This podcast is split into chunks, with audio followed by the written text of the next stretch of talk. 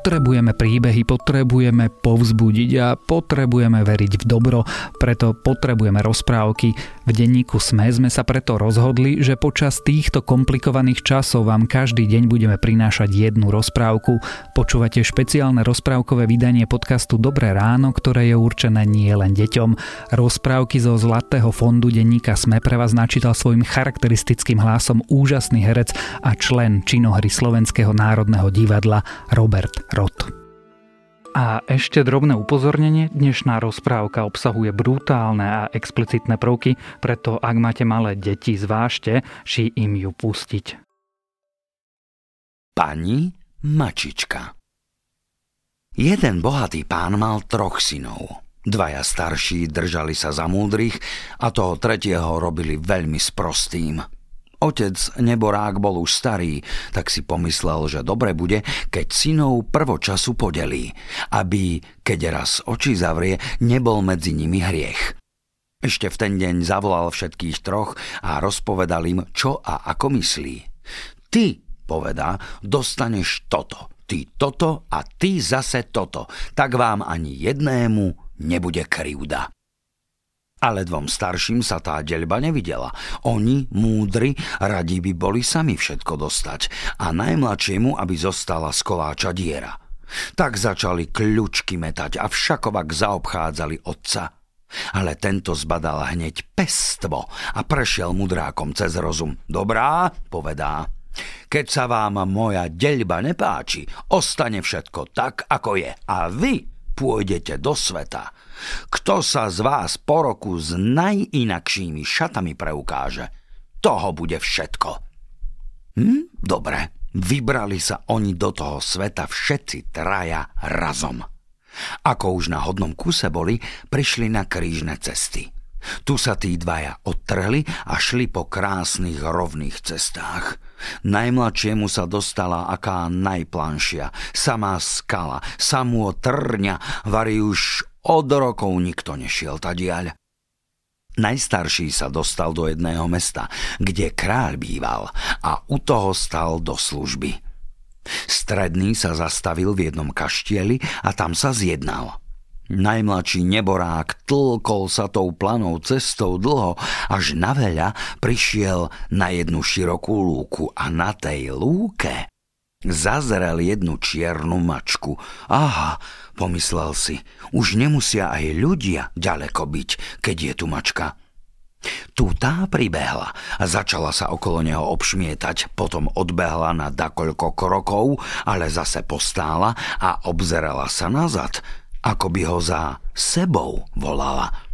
On nemyslel veľa a pustil sa za ňou, až ho pekne krásne priviedla k jednému zámku. Mačka vbehla dnu a náš šuhaj za ňou.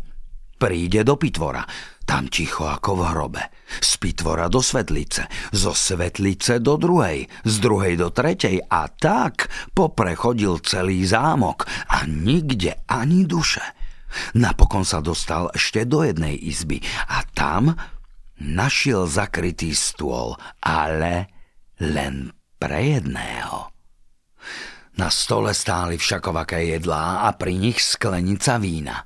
Sadol si a najedol sa ako buk a z toho vínca si chutne upíjal. Keď bolo po obede, roztvorili sa dvere. Čierna mačka behla do izby, vyskočila na stôl a Vitaj, povedá. Pri mne, vitaj. Šuhajovi bolo čudno keď počul mačku rozprávať, ale tá sa hneď zas ohlásila. Neboj sa, ani máčný mak, ja dobre znám, čo sa u vás dialo, aj čo hľadáš. Ja som pani tohoto zámku a u mňa ti bude dobre. Každý deň sa môžeš tu pri tomto stole najesť a napiť a dám ti vybrať si aj aké najkrajšie šaty, ale ma musíš do roka statočne poslúchať. Hľadže, ja ťa prídem každú ráno ešte pred východom slnka zobúdzať, ty vezmeš tuto tento drevený nôž a pôjdeš s ním do hory. Tam odrežeš jeden prút a donesieš ho sem. Potom ma budeš s tým prútom byť. Dovtedy, pokiaľ sa len nebudem na kľučku driapať. To tak má bývať deň po dni. A to bude celá tvoja robota? Ale moja drahá pani Mačička, za kým svedomím by som vás ja mohol byť, veď ste mne vy nič nikdy zlého nespravili, preriekol Šuhaj.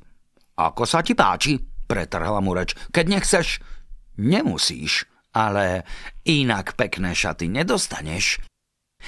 Tak či sa páčilo, či nepáčilo, musel sa k tomu podzvoliť, čo mu pani Mačička kázala. Ešte ani dobre nesvítalo, už ho prišla zobudiť. On skočil z postele, vzal drevený nôž, šiel do hory a odhudlikal jeden prúd. Vrátil sa domov a tu začne milú mačku ťať. Tá do skoku po celej izbe a začala z celého hrdla mravčať, až mu ľúto prišlo a nedalo mu ruku zodvihnúť a tá zavolá na neho. Zabudol si už, čo som ti kázala? By! povedá. By!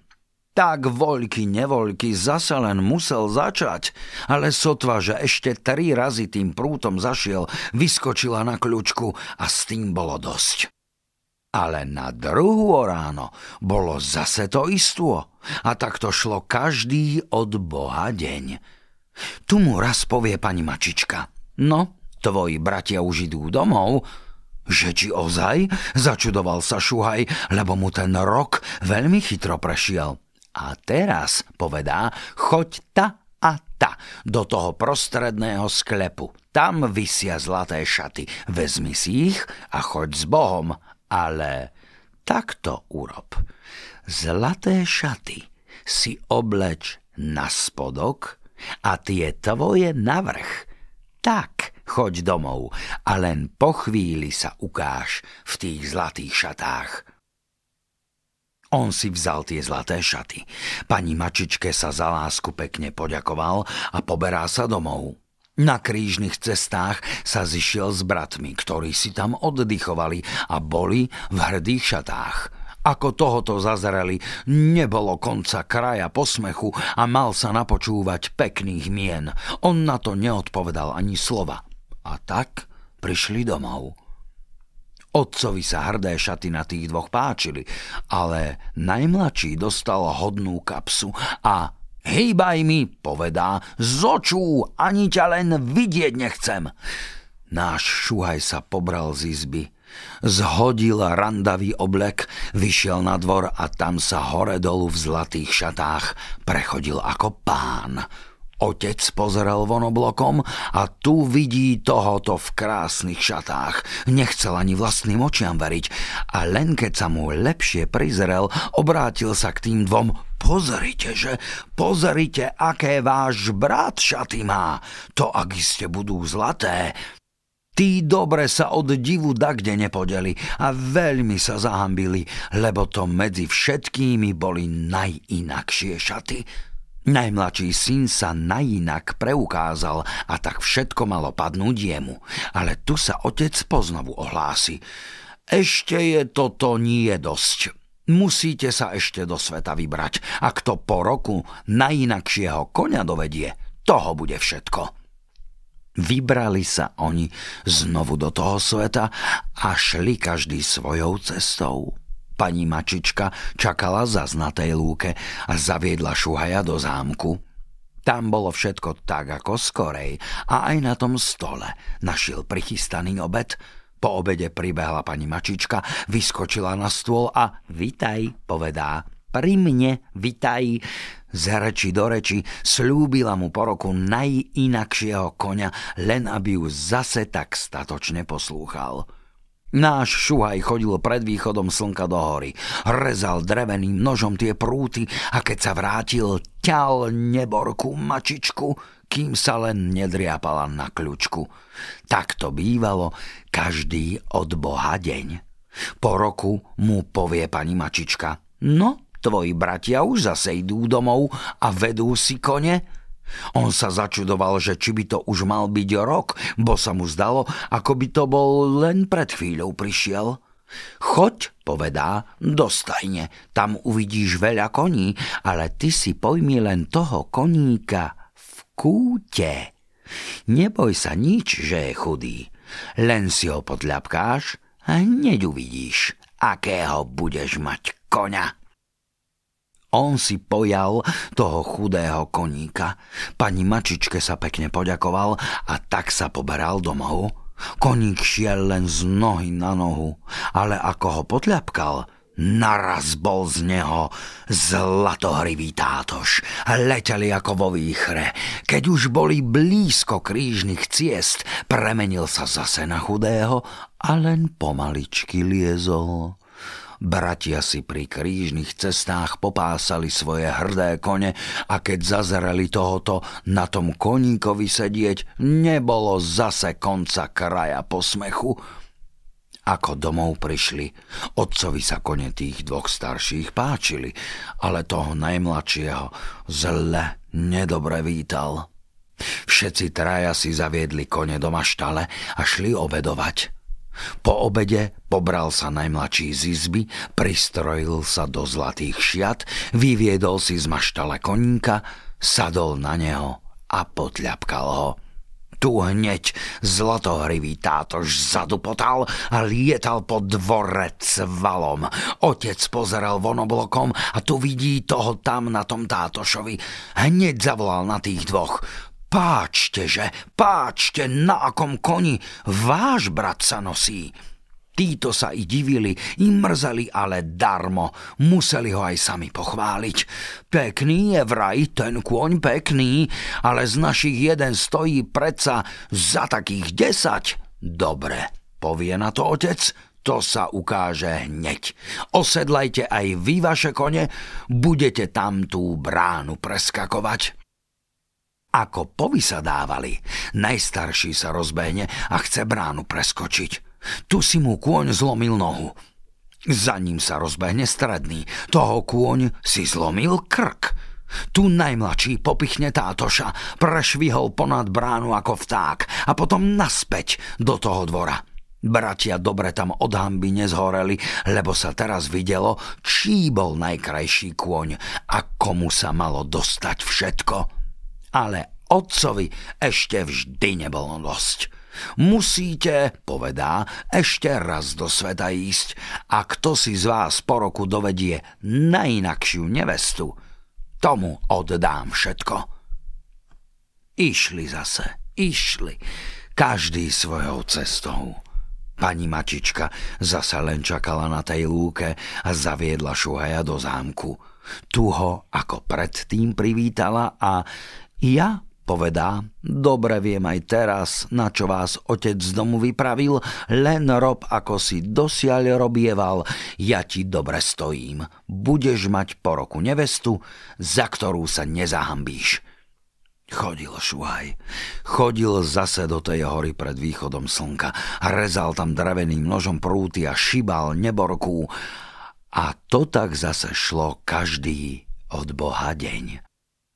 Keď mu tretí rok vychádzal, prišla ho pani Mačička ešte pred svitom zobudiť.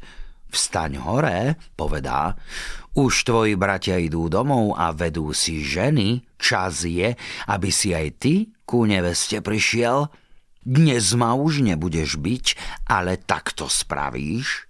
Vezmeš túto drevenú sekeru a pôjdeš do hory, tam narúbeš drevo a to prinosíš na dvor do siahy. Ale si pritom narúbaj aj toľko šípov, čo len budeš môcť odniesť a keď s tým budeš hotový, príď mi povedať. Ako to drevo do siahy poukladal a tie šípy doniesol, išiel sa ohlásiť. Dobre je, povie na to pani Mačička. A teraz vezmi tento meč a pretni ma na tri kusy. Tie kusy polož na vrch tej siahy a od spodku podpáľ. Keď to všetko pohorí, vyskočia z páreby všakovaké potvory a budú na teba dobíjať. Ale ty každú jedným šípom udri a naraz sa poprepadujú. Napokon sa vyvlečie jedna ropucha a v pisku bude mať kľúče. Ty ju dovtedy tými šípami by, kým ti tie kľúče nepustí. Ona sa na to prepadne a ty pôjdeš otvoriť tam a tam tú izbu. No a teraz ber skoro meč a urob, ako som ti kázala. Šuhajovi sa začala ruka triasť. Ach, povedá, akože by som vám ja to mohol spraviť, ale tá volala na neho, rozotni ma, rozotni, lebo inak nebudeš mať nevestu. Čo mal robiť? Schytil meč a rozťal ju na tri kusy. Naznášal toho dreva, položil ju na vrch siahy a od spodku podpálil. Siaha zhorela na popol a tu z pahreby začali vyskakovať všakovaké potvory, ale ich šibal šípmi a hneď sa každá prepadla. Napokon sa vyvliekla strašná ropucha s kľúčmi v pisku a tu neprestal šibať, kým mu len tie kľúče nepustila. Ropucha sa prepadla a on šiel s kľúčami v ruke otvoriť tú izbu. Ako ju otvoril, tu vidí krásnu, utešenú paničku a tá zavolala proti nemu Ach, ďakujem ti, ďakujem, že si ma vyslobodil. Potom mu vyrozprávala, ako sa s ňou vodilo že jej otec bol kráľ a po otcovej smrti, že ostala samotná. Tu ju prišla pýtať jedna stariga za svojho syna – za ktorého ale nechcela ísť a pretože ju tá striga zakliala na mačku. Teraz ale, že sa už nemá čoho báť, lebo ropucha s kľúčami, ktorá sa prepadla, že to bola tá striga. A tak, že keď sa mu páči, aby si ju za nevestu vzal. Môžete si myslieť, že Šuhaj bol rád a vďačne na to pristal – tu sa zo všetkých strán hrnulo ku zámku naradované ľudstvo a všetci mu ďakovali za oslobodenia z ťažkej kliatby.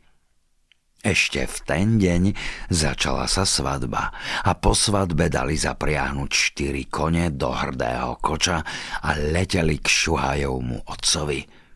Starší bratia doviedli tiež svoje nevesty, ale keď sa táto ukázala, tie dve sa mohli skryť. Vytešený otec objal syna, objal i driečnú nevestu. Syn môj, povedá, ty si sa po tri razy nainak preukázal. Tebe oddávam celý môj majetok. Ale on sa otcovi pekne poďakoval. Ja vraj Chvala Bohu, mám všetkého dosť. A čo ste mne obecali, to vďačne prepúšťam mojim bratom. Nech si tu bývajú v pokoji. My budeme žiť vo svojom.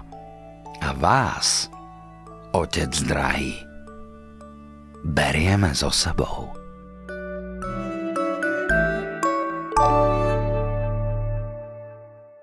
Počúvali ste špeciálne rozprávkové vydanie podcastu Dobré ráno. Rozprávky zo Zlatého fondu denníka Sme čítal Robert Roth.